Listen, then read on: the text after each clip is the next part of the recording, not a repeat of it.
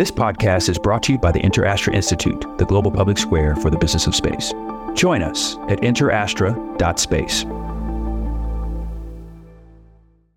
Is there's no box. There is no box. You define what the boundaries are because there is this transportability, as you said, of certain concepts that don't seem to apply here. But maybe you have the vision of saying, wait a minute, you know, I have this vision that it applies in this particular way. And this is how this particular segment can benefit from the knowledge that has been gained over in this other segment. And the trick there is you may be wrong, and that's okay. I am the only person to have walked in space and gone to the deepest point in the ocean. Hi, I'm Kathy Sullivan, and I'm an explorer. Exploring doesn't always have to involve going to some remote or exotic place. It simply requires your commitment to put curiosity into action. So join me on this podcast journey as I reflect on lessons learned from life so far and from my brilliant and ever inquisitive guests. We'll explore together in this very moment from right where you are. Spaceship not required. Welcome to Kathy Sullivan Explores. Before we take off, I have a gift for you. I believe that no matter where you are today, an active thirst for knowledge will help unlock your ability to live a life of meaning and happiness. So I'm sharing some lessons I've learned on my road less traveled. Over at KathySullivanExplores.com, You'll find my seven astronaut tips to improving your life on Earth. When you sign up, I'll send them to you and also make sure you're the first to discover future podcast episodes and learn more about exciting adventures ahead. Just head on over to KathySullivanExplores.com. My guest today is pilot extraordinaire Charles Justiz. The son of Cuban immigrants, Charlie fell in love with flying in his early teens. Swapping Boy Scouts for the Civil Air Patrol, he began charting his path to the skies, first as an Air Force pilot and then a NASA test pilot.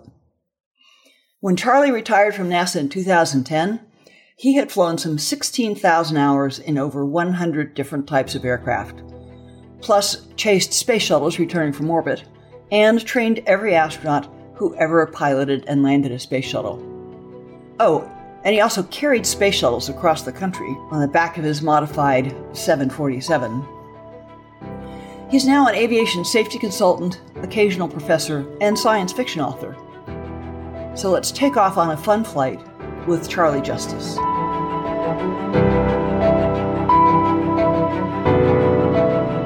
Charlie Justiz, a longtime NASA pilot, Air Force guy, friend, and colleague. It is absolutely a delight to have you with me this morning. Well, thank you for having me, Kathy. This is wonderful it's been forever since we saw each other in person. I think it was last when I came by your place in must have been 2018 or so and was still working on my Hubble book and we had a great long chat about writing books and how to make them make them good, get them better. That was pre-COVID, so I don't think I even remember that far back. yeah, I bet, I bet you do.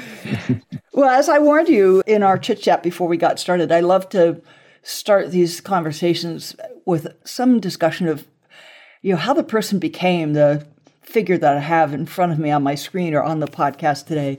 Tell me about the very young Charlie Justiz and your family, where you grew up, what you remember, what kind of kid you were like. Well, I was uh, of five kids. I was the first boy. I have an older sister, a Cuban family, Cuban American family. My dad uh, was a surgeon. My mom was an artist. And we spent every six months, we'd go back and forth between Havana and Miami. Uh, my doctor dad did his surgery both in Havana to visit with the family that was there and, and back to Miami again because he did his residency in uh, Northwestern in Chicago. When had they come to the States? Well, the last time we came was obviously 1959. We said light to moderate gunfire was a good thing to avoid.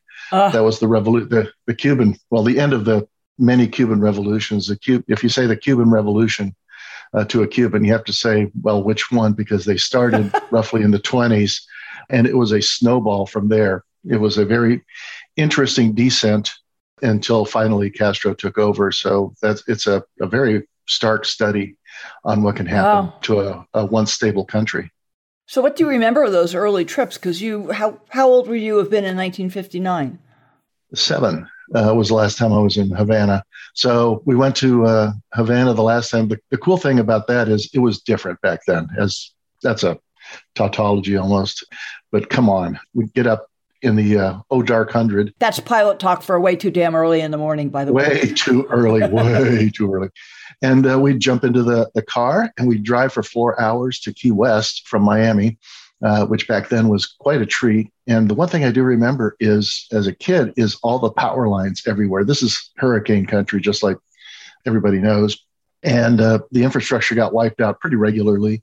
And you'd just snap something up there to get things working again and wait till it got knocked down again later. Wow. But uh, I do remember that very primitive uh, back then. A lot of uh, cow pastures, for example. Between Miami and Key West, a lot of cow pastures. Yeah, I mean it was agricultural, very agricultural. Wow. I do remember that. A lot, a lot of dairy, and then we'd get to Key West, and you'd get on a ferry at about eight o'clock in the morning with your car. You'd drive the car on there, and you'd ferry over to Havana, ninety miles away. Get there about noonish, drive off, and go to Grandma's house. That was normal. But the one thing I do remember was Cuba back then there was no power lines above the ground. All of it was uh, underground because uh, they had a different philosophy. And a lot of it was the Corps of Engineers, I found out later. Our yeah. Corps of Engineers, not the Cuban, actually built that infrastructure. Oh, wow. But that was as a kid. So after 59, it was pretty normal growing up. Uh, we went back and forth between Chicago and Miami for my dad's work. He did a, a lot of research, cancer research early on, and then decided that uh, straight surgery was more what he wanted to do, which made us settle down in Miami. And once we settled down there, very big into trying to figure out what to do with my life at the stark age of you know 13 or something. well, what kind of kid were you before you got to 13? Were you the bookish kid, the sporty kid, the screw off at school, class clown? I was I was a little bit of everything there. You know, nobody here thinks I'm funny you know, when you're a kid, everything is bigger and and and more exciting because it's new. And so everything for, to me was new. You know, join the Boy Scouts, you know, the Cub Scouts, then Boy Scouts, and then this new fancy thing happened called Civil Air Patrol. And I Ooh. go, airplanes? Yeah, exactly. I had just come back from a trip with the family to Colorado, which, of course, Colorado is gorgeous by any means, but they had this kind of a new school over there called the United States Air Force Academy. And I said, wait, if I graduate from there, they'll pay me to fly? Now, wait, where did the flying interest come from? That's a good rewind, actually. My dad had uh, uh, had a fear of heights, mm. and he said the way to beat this is I'm going to learn how to fly, which I'm not sure, you know, the efficacy of that, to be honest. But okay, I'm, I'm afraid of bleeding, so where's the knife? he, you know, took this little kid, this little 13 year old kid, uh, me. He said, Hey, how would you like to split a lesson with me? And I said, Oh, are you kidding? In a heartbeat, let's go. He thought it would kind of flag me away from uh, flying. And uh, what it did more is fan some pretty serious flames. And it's like, oh, no, no, no. This, this is all for me. That week, I was talking about it so much my mom, who was uh, you know the ultimate enabler, goes, "Hey, you know, there's this thing I found called Civil Air Patrol," and oh, oh. that was it. it's like yeah. zo- zoom and.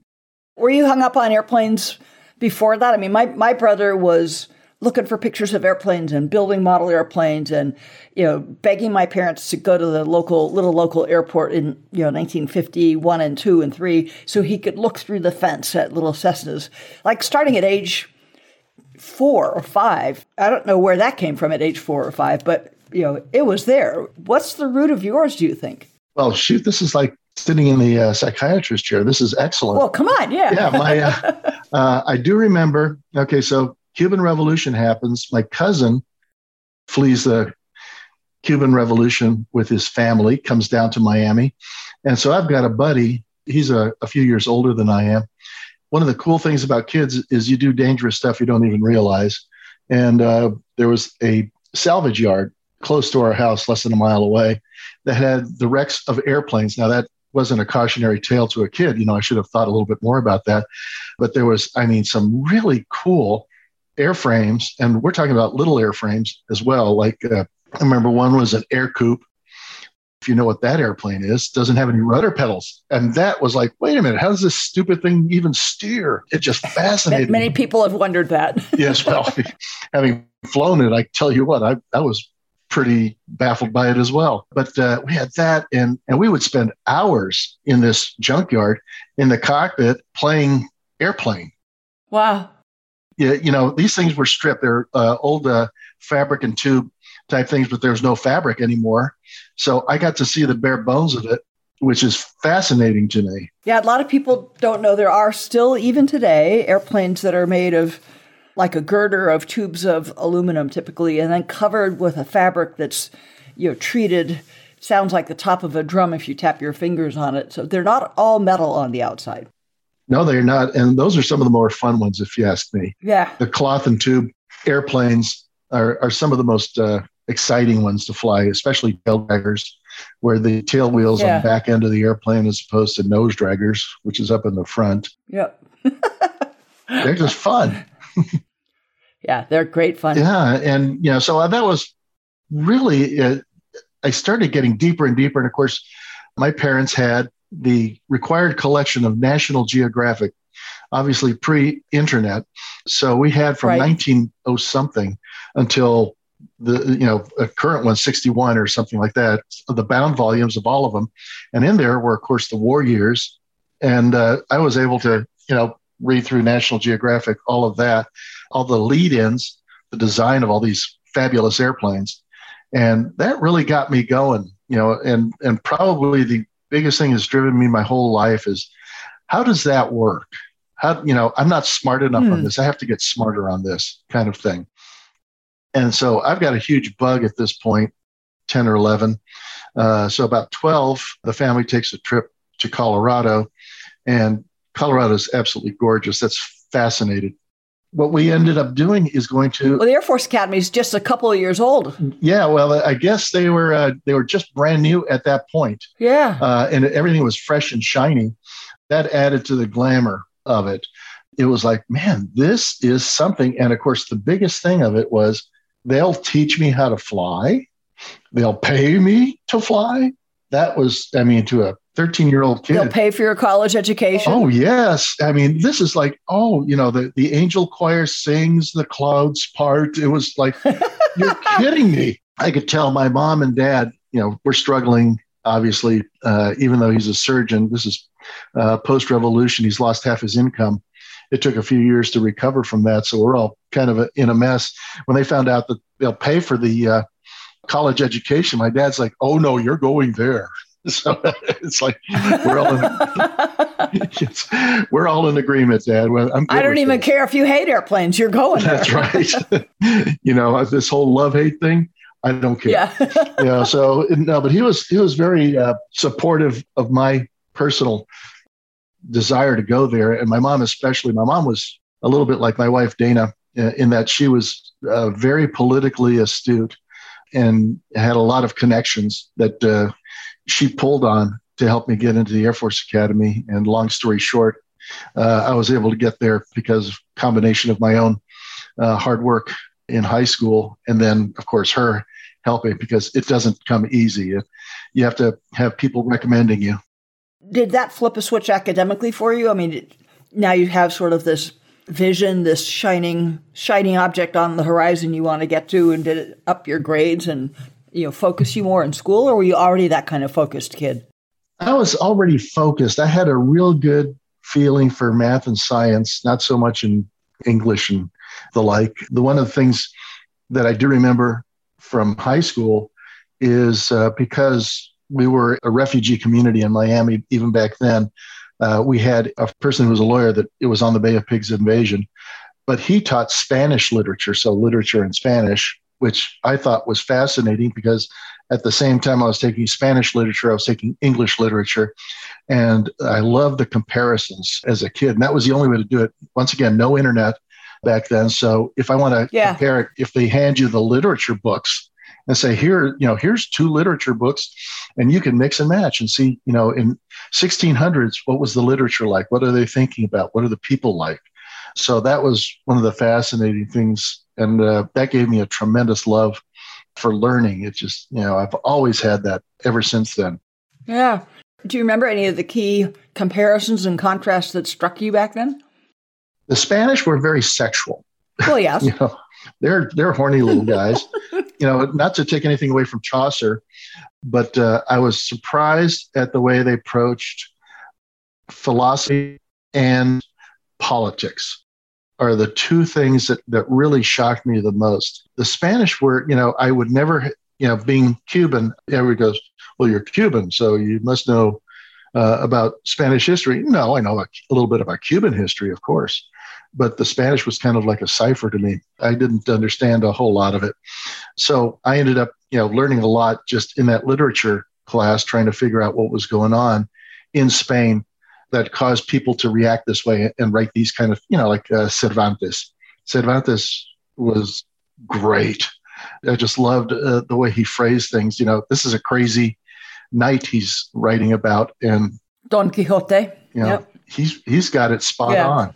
Don Quixote de la Mancha. It's fascinating, and there's there's nothing really that I found you know, not that it, it was an exhaustive look, but the uh, English literature at the time was a little more somber because of the politics yeah. at the time for them. So that was interesting to watch uh, the differences. So you get into the Air Force Academy, and I imagine you your folks probably drove you up there. You flew up. Yeah, my dad drove me up there. You know, we grew up in Miami. I grew up in Miami, I should say. So the first thing my dad does is he takes a drink out of the tap when we get to the uh, uh, this is in June. The water is ice cold, and he goes, Charles, I'd like to buy you a drink. and, he, and, he, hands me a glass of water out of the tap. And I go, Dad, what are you talking about? And uh, I take a, a sip of it, and I, it is the most, it was like ambrosia. It was the clearest, cleanest water. And I'm thinking to myself, what kind of junk have I been drinking in Miami? this is amazing. So that was my first introduction to Colorado as an older teenager. That was uh, a, a, wonderful week. My dad, you know, basically, you know, kicked me through the gates of the Air Force Academy, and off I go. Four years of uh, study wow. there. How'd you succeed with the freshman hazing and all that stuff? Well, the good news was I got lucky. You know, the Civil Air Patrol, it turns out, really good lead in because they did have a very similar approach to basic cadets and they hazed ah. them. And I always thought that was stupid. And then I got to the Air Force Academy and I go, oh, okay, I, now I understand some of what's going on. And I was able, I got through that part of it. Okay, you do is you keep your head down. And you recognize it as a game? Oh, it's it has to be considered a game. At least I did. I remember one of the, the things I learned very quickly at the Air Force Academy was what's called the military ridge mm. Line, mm-hmm. which I know mm-hmm. you're familiar with. But you, you never, especially at night, you do not walk on the on the ridge. That's the easiest place to walk. And it's the easiest place for people to see you and shoot at you. so you, uh, the military ridge line is uh, a third of the way from the top. Uh, you go down, so it's it's a lot harder to see someone that's down low walking there. Now the, the walking is really tough. It's about half as slow, but you're a lot less dead, of course. So you stay off the military ridge line as a cadet. You don't uh, pop your little head up and get shot at. when did you get to start flying? Uh, well, I'd already uh, been flying after my dad gave me an introductory flight. He split his lesson with me with a, an instructor who was also a Bay of Pigs invasion wow. veteran. There's a theme there. We were in a little J3 Cub, which you're well mm-hmm. familiar with. Uh, speaking of rag and tube, classic yellow with the engine jugs sticking out the side of the airplane. And uh, I thought that was great. My dad was freaked out by it, but uh, I thought, you know, how simple, you know, how much gas you have. It's real simple. There's a tank right in front of yeah. you. So if you crash, you get splashed with all the gas, of course. Good design. But there's a cork in a what looks yeah. like a coat hanger that's bobbing up and down. Yeah, little While cork bobbing, floats in a glass tube. yes. And it's bobbing. You're good. It's not bobbing. Land. I thought that was fantastic. You know, so obviously I, I went into aerospace engineering at the academy because once again, is I don't know how this stuff works. How do the structures work? How do you get a better power plant? How do you lift a power plant? How do you know where to put a power plant on an airframe? This is cool stuff. I wanted to learn all about that. So I went into aerospace. Unfortunately, they teach you a lot of other stuff, yes. which is like, oh man, that that was hard. Yeah, good thing you were good at math. yeah, no kidding. Because uh, a lot of it was, I remember going to one physics class there, and I got through it because of F equals ma. They asked me all these questions, and I had no clue what they were talking about. And every question, I went back to F equals ma. Okay, or F sum of the forces equals zero. Either one. Oh man, I'm I'm screwed. You know, and just put a hash of uh, work on a piece of paper, and I got I got a perfect score on it. I go, how did that happen? And it's like go back to those first principles, right? The fundamental forces, mass times. That's, that's all I had, and then think your way forward from there. Yeah, and that's that's all I did because uh, apparently the teacher had made a mistake, and, and I screwed everybody because because I got a hundred. He counted the test. Oh. But he, it was for the, the next chapter that we were going to go over in the next week. And so he didn't realize that he, he gave us a test a week early and uh, all of us were lost. But that's when I learned, hey, first principles, and always, you know, you want to check your work. It's simple. Go back to first principles. The answer's there. Does this defy gravity? Does it presume yeah, that's right. five? Then it must be the wrong answer. Does F not equal MA? Hmm. This, this is bad. so, what did you get to fly at the academy? How does that emerge? I mean, you're you're majoring in aerospace engineering. What are the steps that get you on the track to actually go become an Air Force pilot? Because not everyone who goes to the academy ends up flying an airplane. Yeah, and not everybody that goes to training for flying an airplane gets through the training. Yeah. It is hard. What I did is I got to the academy. I said, Well, I want to be a pilot. So, what I am going to do is I'm going to become a pilot before I go to the Air Force Academy, which I did. So, I had a couple of hundred hours. I had my private pilot's license. I was well along with uh, learning commercial and instrument stuff. So as soon as I got there and I was allowed, I uh, joined the Aero Club, which is just like any Aero Club that you pay for with your own money for flying. Kind of a timeshare arrangement on airplanes. Yeah, it was it was cheap by any standard, but I actually got a really good instructor uh, while I was there. You've probably heard of him, uh, Chesley B. Sullenberger III. Oh yes, Yep, Sully. Yeah, famous Sully. And so he was my instructor at the academy. I do remember quite well. I had only been flying in Miami up to this point, you know, out to the islands and stuff. So pretty flat. We take off at 6,000 feet, uh, I think is what Falcon Field was at. And, you know, it's gutless. The poor little airplane's just blah, struggling, but it is gorgeous. It is a crystal clear day in Colorado, just a little touch of snow on the mountaintops I'm like in heaven. And Sully plays instructor and pulls the power on me because I was looking around. Mm. And he goes, Where are you going to land? And he did that to me like three times. So it got my attention. I go, No, he's, he's being a good instructor. I got to pay attention up here, uh, especially with this guy in the other yeah, seat. You're, you're not sightseeing, you're the pilot. no, I'm, I'm driving. So uh, he did exactly the right thing. But I do have to tell you, when uh, after the uh, his uh, miracle on the Hudson, which uh, when I found out about that, oh my, my gosh, somebody landed in the Hudson and everybody lived. I don't know mm, who that guy is, but you know, you know, applause to the crew. That was brilliant.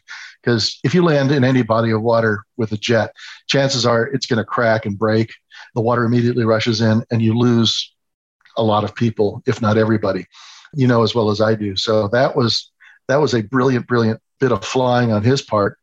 You know, so I'm like, you know, that guy's a genius. I'm looking afterwards, and there's Sully having a cup of coffee in the uh, Port Authority. I go, oh my God, Sully, that was Sully. Well, that's no surprise then. Mm-hmm. You know, it would have been a, a feat of supreme airmanship for anybody else. For Sully, it was Thursday. you know, it's like no big deal. Wow. But anyway, when, when he came to NASA to give his talk, uh, which is very inspirational, very brilliant about uh, airmanship, and he was super cool for everybody to listen to. I introduced him by telling the story that this guy kept pulling the power on me. Go, where are you going to land? Where are you going to land?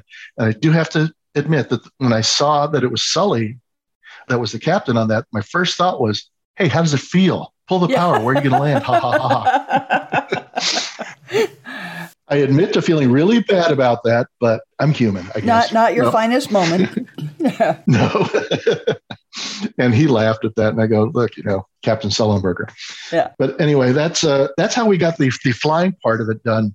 I did it this way because I knew that I was going to be flying exactly the same equipment, the mighty mighty T41, which is a Cessna 172. It's a high wing, lovely, simple, forgiving airplane. Uh, but I wanted to learn it as much as possible same thing. So I got a chance to fly some of that. They also fly you in what's uh, uh, they call Operation Stardust, where they fly you in jet airplanes. It's a T 33, so a single engine Korean War vintage jet straight wing, which is a lot of fun. I flew that like two or three times, and that was about it the whole time I was at the academy. And I signed up for it every time it was available, of course. They also flew navigation routes in uh, T29s, which are uh, Convair's, they're two engine radial engine monstrosities that are just a you know big old shaking wonderful yeah. bag of bolts.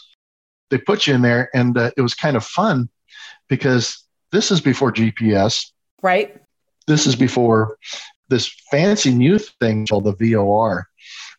We're starting to get them all over the the country, and nobody knew how, how to work them.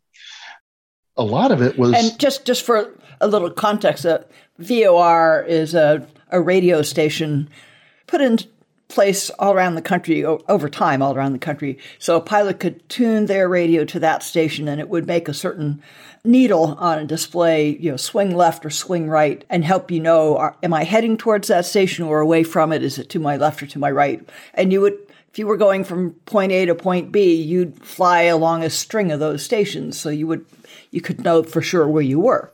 Correct. And before this, you had what they called non directional beacons, NDBs. So the NDBs is what you had, and there were radio stations, regular radio, AM right. radio. And you would go there, but it's non directional. So you have a needle that's saying it's either left of your nose or right of your nose. You have no idea. Yeah. And then the, the VOR, the very high frequency omni range VOR, what you ended up with, the omni range, as opposed to non directional part of the uh, other one, is you could come in and know exactly what radial you are away from this particular station. So, I mean, it was a huge leap. And then this was even before DME was out there, distance measuring equipment. So you still had no idea how far away you were from something. So it's all triangulating with these very fuzzy, really quite fuzzy navigational aids, you know, helping you triangulate. But yeah, it was it's still a lot of seat of your pants, which is good if you can see the ground. It's not so comfortable if there's clouds below you. Yes, or if you're in the clouds themselves where it's all suds and you know, where are you? Well, I sort of you know, and that, that happened to you know one of the here I am a stupid snot-nosed cadet in the back and uh, we've got our own little navigation stations back there that have all these different radios and stuff that we tune in and try to figure out where we are so i go up to see if i can see the ground anywhere to verify where I am. And of course, it's it's all clouds, so it's opaque, nothingness out there. And uh, the, the co-pilot goes, "Well, where are we?" And I, you know, without even thinking, I've got a, a map in my hand. I go, "We're here." You know, like, "Oh yeah, we're here." it's like, yeah. And he goes, "Yeah, that's right." I go, "You don't know either, do you?" so.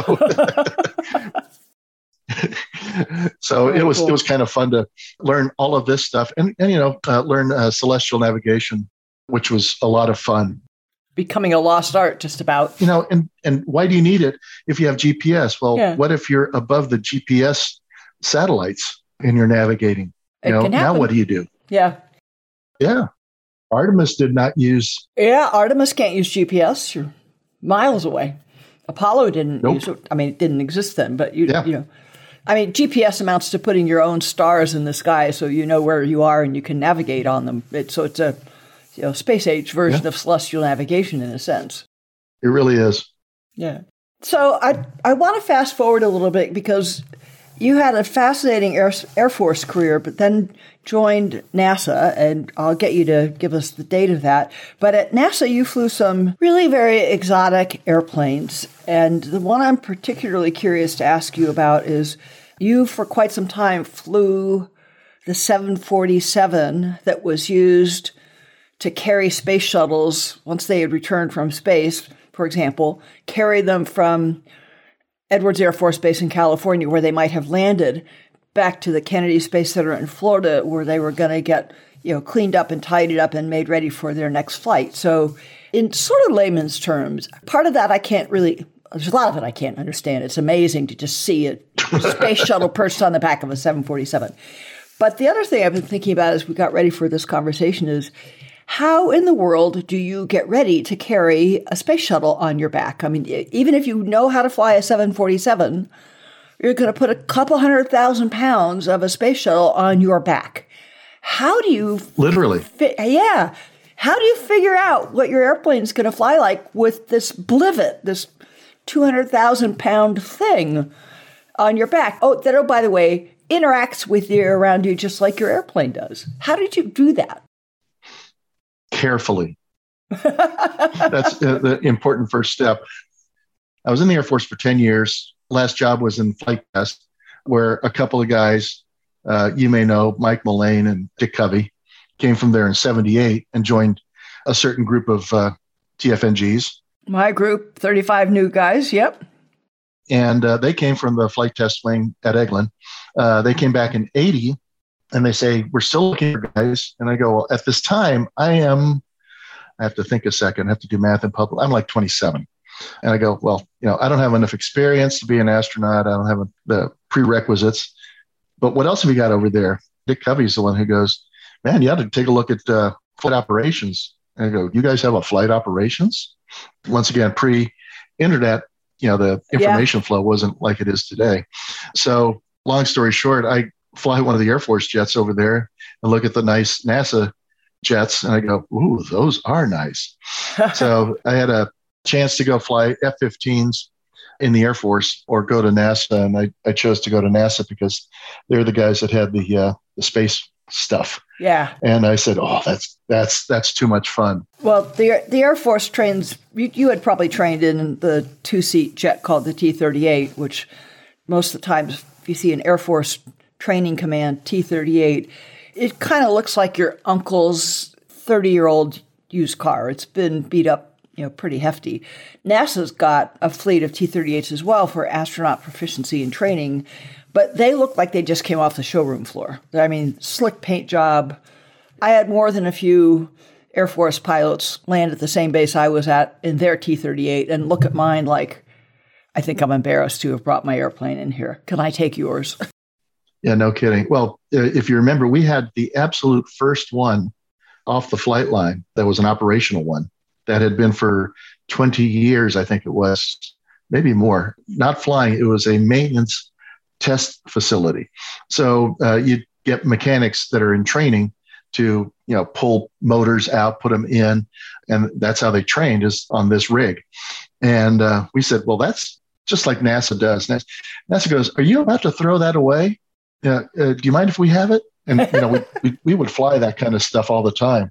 Uh, so the first one, and you should have seen. You know, I don't know if you remember that. The only way I could tell which one it was is very a very particular part of the uh, canopy system was different because it was so shiny and bright and well maintained, like all of our airplanes were, that it was ridiculous how pretty it was.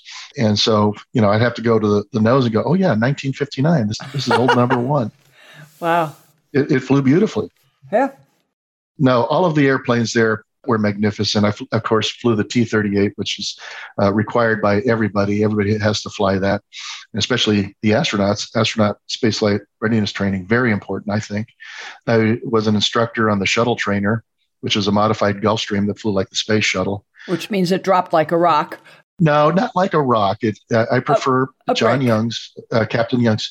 No, his was was more eloquent. It, it, flies like a safe with the door open. I go, well, well, thank you, Captain Young yeah, exactly. Yeah. And it does. If you, you know as well as I do that if you jump out at, yeah, as you go subsonic at about 35, 40,000 feet, the shuttle will beat you to the ground. The yeah. shuttle beats you to the ground. It's like, that's how fast it's falling.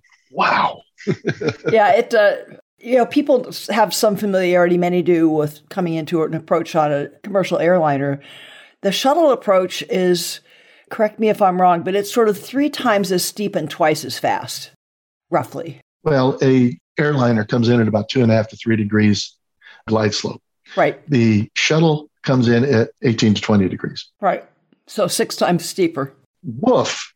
Yeah. Yeah. Woof. Yeah. Are Woof. you kidding? and you can't tell how fast it's falling because it comes in at a pretty high low tack. The nose is up a lot higher. It's not pointing in the direction it's actually going. Right. So it looks like it's oh, it's pretty normal. It's not that that steep an approach. No, it's pointed down at the ground, way underneath the belly of the uh, airplane of the of the space shuttle. So it is coming down like a brick. Yeah. The belly the belly is hurrying towards the ground. Yeah. The, the nose looks like it's doing Yes. a better job. Yeah, it's it's way up here. It's it's it's more aloof. yeah. You know, I chased in the T-38s. Uh, we chased. I, I chased 13 shuttle returns. Sort of accompanied them through the final phase of landing. Is that what that means? Absolutely, and uh, we were there basically in case some of the instruments didn't work correctly. There's a thing called the pitot-static system. The space shuttle is like any other airplane. Once it gets into the atmosphere, it sticks out a probe that uh, measures how hard it's going through the air. And so it knows, it can tell its altitude from that. It does math inside the uh, vehicle and it gives you an airspeed and tells you how fast the air is flowing over the wings. So it's super, super important for the uh, approach. But then the uh, we did was in case that probe does not come out correctly or gives faulty information, we had a perfectly good T38 right next to him that we could uh, call out the uh, airspeeds to him and the altitudes in case the uh, radar altimeter, uh, which tells you how high off the ground you are, uh, very high fidelity, was wrong. So back to the 747. You train on how to fly a regular 747. How do you get yourself ready for the 200,000 pounds on your back? Well, the heaviest one I flew was 274,000. And I think that's the heaviest one we flew ever. And that is hard to do. We would train, of course, in the simulator, which is, you know, simulators are good, but they're not great. Uh, they don't really match the fidelity of the actual vehicle, but it's good enough to do procedures and get the procedures right. Well, we took these uh, pretty good simulators and then we added uh, some mass models to it that would act like an orbiter sitting on the back of the 747. And it didn't do a great job of changing the dynamics of or the handling qualities that we expected, but it did give you a good idea how the accelerations and everything were going to be different. So that was that was pretty important to do that, and especially uh, what happens if you lose an engine. If you lose an engine in the 747 and you don't have the orbiter on it, it really is a non-event. It's it's it's very benign and easy to fly out compared to other airplanes, especially. Uh, with the orbiter, it's a little more exciting. So that training was super super important. We actually did have a an issue where we had an orbiter on a 747, and one of our captains lost an engine. Uh, it was fortunately at a thousand feet. It wasn't right off the deck. That'd be more sporty. And they did everything right. They brought the airplane back, saved everything, and it was business as usual, which is what you would expect. Yeah, yeah. The simulator, I think I understood you to say the simulator, you know, you've got a heavy thing on you, so you're going to accelerate more slowly and you're going to, it's going to take a longer rollout when you land because all that extra mass. But I was curious if, if the simulator could help you get a feel for when I need to roll the airplane for a turn. You know, is it going to feel the same with the shuttle on the back? Is it going to feel different with the shuttle on back than the than the naked airplane? Is that what couldn't come through the simulator very well? Well, you know, first off, of course, the the 747 is a pilot's dream. It is such a benign, absolutely benign, wonderful, lovely puppy dog of an airplane. We call it an old man's airplane because it so takes care of you. Uh, Huh. It makes you look good. Huh. Now we put an orbiter on the back, and not so fast. the orbiter is is a blivet. Now the orbiter lifts its own weight in cruise, uh, which is interesting. If you Oh, look, okay. the uh, the nose is pitched up. Yeah, so it's actually lifting. It's not doing anything for the drag. You still got the drag. We we used to kid around. It's it's hard to communicate how much power it takes to move this thing around. And we used to be happy when we get the uh, motors back below 10,000 pounds of fuel flow, uh, 10,000 pounds per hour per engine. It, this thing is pouring gas out the back end to keep the whole stack flying. And the issue with that was you have this weight. The weight that I have in an orbiter, I cannot put in as gas. I don't have the uh, Yeah. any fuel. You know, you have a limit, and you have a maximum landing weight that you're allowed. So if you land heavier than that, the stresses that on landing could have caused damage to the airplane. You have to inspect the airplane to make sure everything's okay. So on my last flight, I forgot what it was, but it was something ridiculous that the difference between emergency fuel number and our maximum landing weight was like 45 seconds.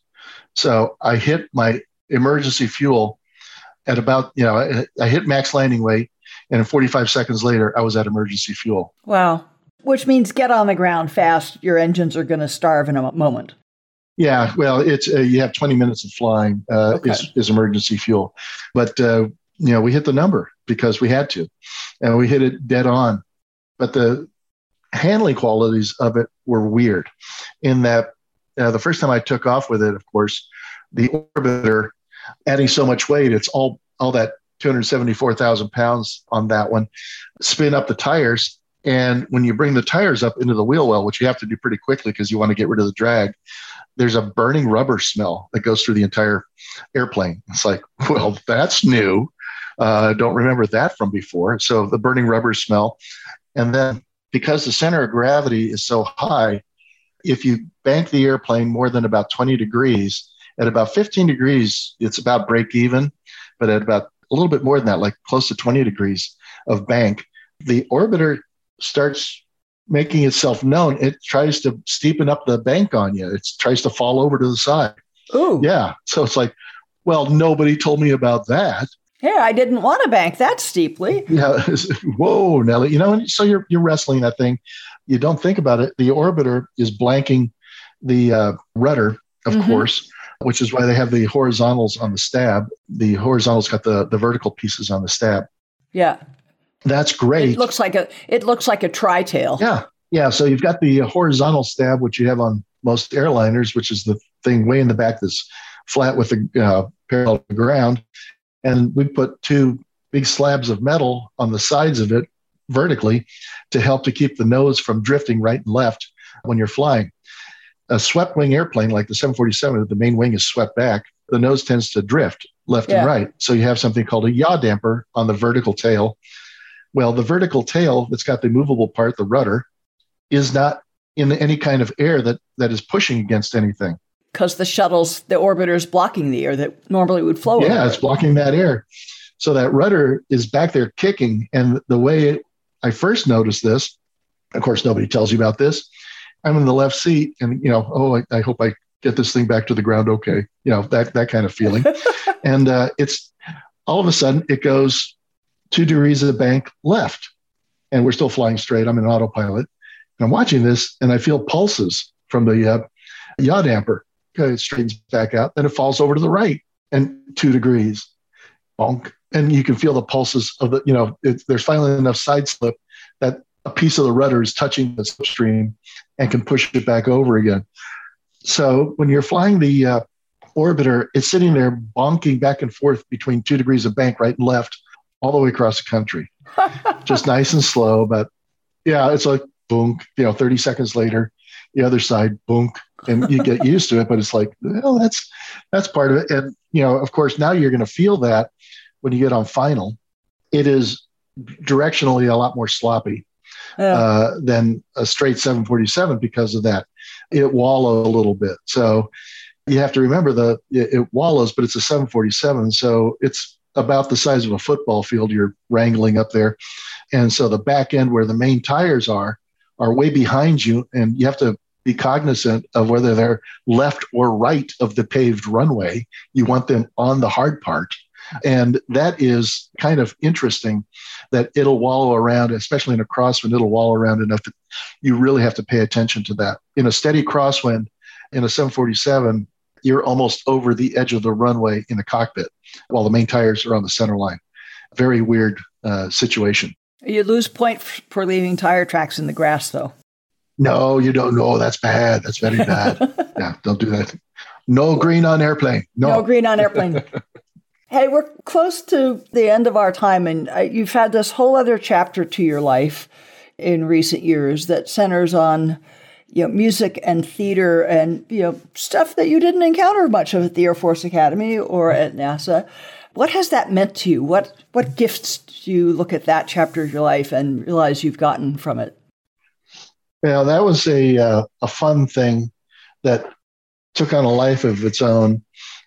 We started a, our own corporation, JFA, and I started consulting with Fortune 100 companies risk and safety and all the things we learned through our growing up at NASA and all the things we learned with uh, Challenger, of course, and Columbia.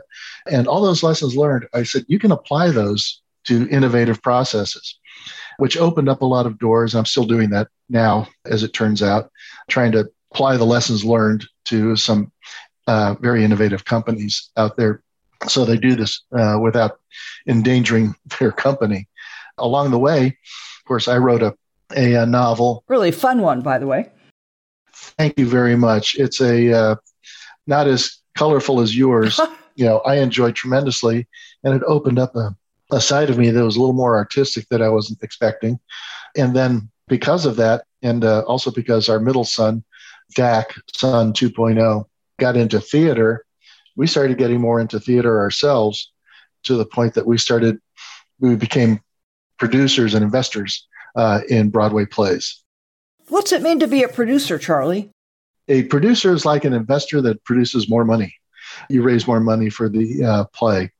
Most of these are you, you put in a, a set amount of money, considerable amount of money, to help with the investment, to pay the actors, to pay all the people that support the uh, production of this play until it can become something that funds itself through ticket sales. The big thing is investing in the play. You're investing so they can get to uh, solvency themselves. It's like you're starting a motor and you're trying to get it spinning until it can keep itself running. And that's exactly what happens. Then, of course, you recoup the profits after they're they're making money themselves, or you don't because they didn't make money. Yeah, that's that's where it's tricky, but it's fun to go through the process of are we going to invest in this particular property? And you get down to uh, line reads. You know i don't know about this line. What do you guys think? You do, you would be involved at that kind of level? Yep. Wow. Some of them we are and uh, we say well i don't try to juggle somebody's elbow in that particular case but uh, if something grabs me and says this seems wrong i will say that. I go what are you guys thinking here? What's what's going on here? This doesn't seem to flow. Does it belong here? Does it should it be moved somewhere else? I will, I will ask that, but I would like to get to the point of saying you should rewrite this whole section. Hmm. Some people ask for it, some people don't, and that's just uh, interesting that it gets down to that point. I yeah. was kind of surprised when somebody wanted to know my opinion on something. It's like, really? Something I found in my life, and I think you just touched on it here. Um, I'm really curious about what your take on how the first phase of your life and career feeds into you talked about your consulting company as taking risk and safety uh, and operational lessons you learned from cockpits of airplanes and space shuttles and and realizing gee those are those are transportable. Those are applicable to lots of places that have lots of endeavors that have nothing to do with airplanes or space shuttles. And now, now you've also working across another seam, another boundary between the very technical world and the artistic and theatrical world. And I'm wondering if you can extract any sense of what is it that really makes those things what is it makes the elements of the one so transportable into another oh well the idea there and this is something we engineers uh, have to be careful of is that you know it doesn't fall in, doesn't seem to fall into the box. And what I tell youngsters these days, youngsters in their 20s and 30s, and their teens, of course, is there's no box. There is no box. You define what the boundaries are because there is this transportability, as you said, of certain concepts that don't seem to apply here but maybe you have the vision of saying, wait a minute, you know, I have this vision that it applies in this particular way. And this is how this particular segment can benefit from the knowledge that has been gained over in this other segment. And the trick there is, and you may be wrong, and that's okay. You know, I, I failed a dozen times in my career trying to do stuff that was wrong, but it made me smarter on what I do next. So that is something that you just do it. And if it looks like you have a vision, follow the vision and, and see where it takes you. And don't be afraid of uh, if people say, oh, you know, you're not, you're thinking too far outside the box. Well, remember, there is no box. Hmm. Yeah. The other thought that comes to me as you say that is in this very confused and complex world that we're in, it's a comfort to know that whatever path I'm on at the moment, I'm gaining I'm gaining things. I'm gaining knowledge. I'm gaining some wisdom. You gain your wisdom from your screw ups. I'm getting insights about the work or about technology or about people or about all of those that can take me to many other places, to very different places. I don't have to worry about getting stuck on a path. You can step onto another path. And, and you've got a good toolkit in your heart and in your head that will help you on that new path. Well, let me leave you with one thought. Tell me about what you studied in college. Right. I started studying languages. Yeah. How could that possibly apply to space shuttles? Mm-hmm. But it mm-hmm. does. But it does. You know, the engineering you learned with your graduate studies, how could that possibly apply? Of course, it directly applies because all knowledge is valuable and important. So that's the only thing I can take away from that is, of course, it applies as opposed to somebody saying, oh, no, there's no way that could possibly. No, it directly applies. And it's probably important that we bring somebody like you in because we don't have that particular tool set in our group. We need to have somebody that thinks like you do because we don't think that way. And that's going to put us into blind alleys that we can't find our way out. So we need somebody like you that says, oh, no, that's not really a blind alley. You know, make the left turn and here you are with this whole new approach to doing something. So, absolutely necessary. Absolutely. Yeah.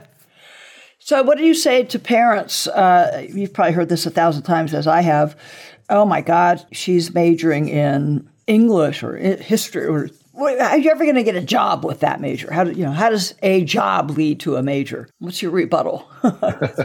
yeah, well, two uh, answers to that. You uh, go into a room, you know, you and I give talks around the country, around the world, and uh, you know, ask the group there, who's probably in their 30 or 40s, let's say, just for grins, uh, everybody here that is still working in your college major, raise your hand. and if more than a third of the people raise their hand, I'd be surprised. It's usually more like a quarter of them will raise their hand that are still working in that at most. So I don't worry about it. Uh, all this knowledge is important. You have to learn. And that's that's probably one of the toughest things to convince a parent, of course, is that all of this knowledge is important. Yeah, and it will get your child off the payroll. It's going to be okay. yeah. Yeah, well, I've got three boys. None of them are pilots. I offered to give them pilot training. None of them are pilots. Only one of them's an engineer and not really using his engineering work What's he uh, doing? anymore. What's the engineer doing? the engineer uh, is doing land management now, petroleum. He's a petroleum guy. Oh. And he is uh, now a manager, which he hates. And I said, told you. it's it's one of those things that it's outside of, of your comfort zone. It's a completely different skill set. Nobody trains you for. Yeah. And uh, he found himself there. So fortunately, he goes, well, all that stuff you told me back when I was a kid now makes sense. You know, it's like, yeah, well, the good news is he remembered some of it. yeah, thank goodness. You know, it's it's the old story. You know, when they turn into their late teens, especially guys, the dad and mom get stupider and stupider, and all of a sudden they're mid twenties. We get smarter and smarter again. How about that? It's a miracle. And so Dak, Dak number two is in theater, and Son 3.0 is doing what? Actually, he's uh, on sabbatical from college. I think we pushed him a little hard. Uh, he went to, got his uh, high school and uh, associate's degree, the college diploma at the same time. So he went to early college, high school. Yeah. He, he went on to finish off his degree and it absolutely, he was burnt out. I said, take some time off. Yeah. Yeah, we're not going to send you to college jail. Do something that, that makes you happy. So he's in the middle right now, trying to figure out what he wants to do. Good for him. Good for you for supporting yeah. him in that. Oh, absolutely. And you know, I, am not, uh, I'm not supporting him because he's working and he's making money. So it's like, okay, you know, it's I'm cheating. I'm teaching him because he's in the real world now, and he's learning. This is perfect. Yeah. he goes, well, I, I didn't want to go and learn any more college. Well, you're learning in real life, buddy. OJT on the job training. It is, and it's perfect, and it's exactly what you needed at that point. One more lecture on management and budget. You know, yeah. Uh, apparently, you know, it was burning you out. Okay, go into the real world. Let's see what's going on, how they do it. Very cool. Well, what's your next adventure, Charlie Justiz? That's a fair question, and one that in recent weeks has been much on my mind. I really enjoy uh, working with innovation companies. I've got you know autonomous vehicle companies. I've got autonomous flight vehicles. Working with the ones that carry people. Hmm.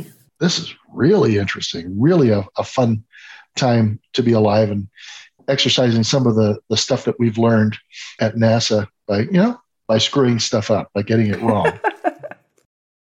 you know, and, and, I'm sorry, it, it's a, a, ill wind that blows no good. But the bottom line is we had to learn necessarily that we were doing stuff wrong. We didn't know we were doing it wrong, but we learned.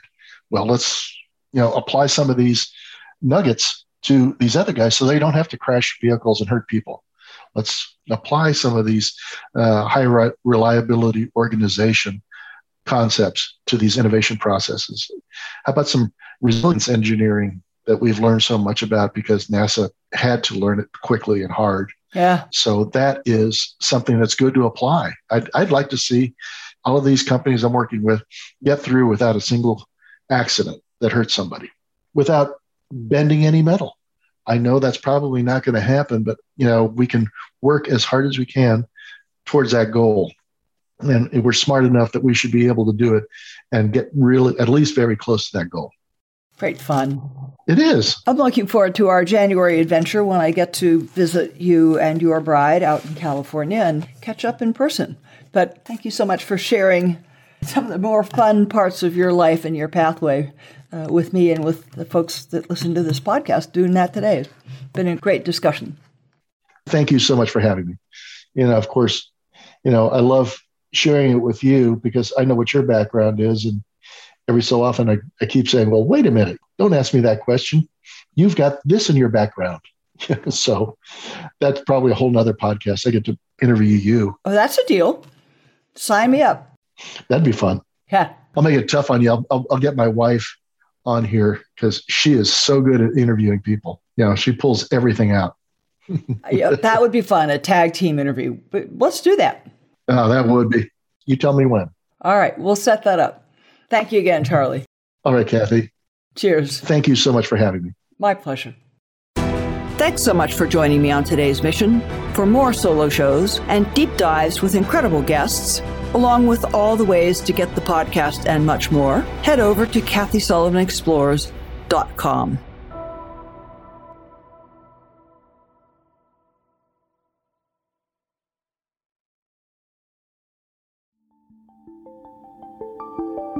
This podcast is brought to you by the InterAstra Institute. New episodes are available on Spotify, Apple Music, and most everywhere podcasts are found. To be the first to know when the next episode drops, head over to interastra.space.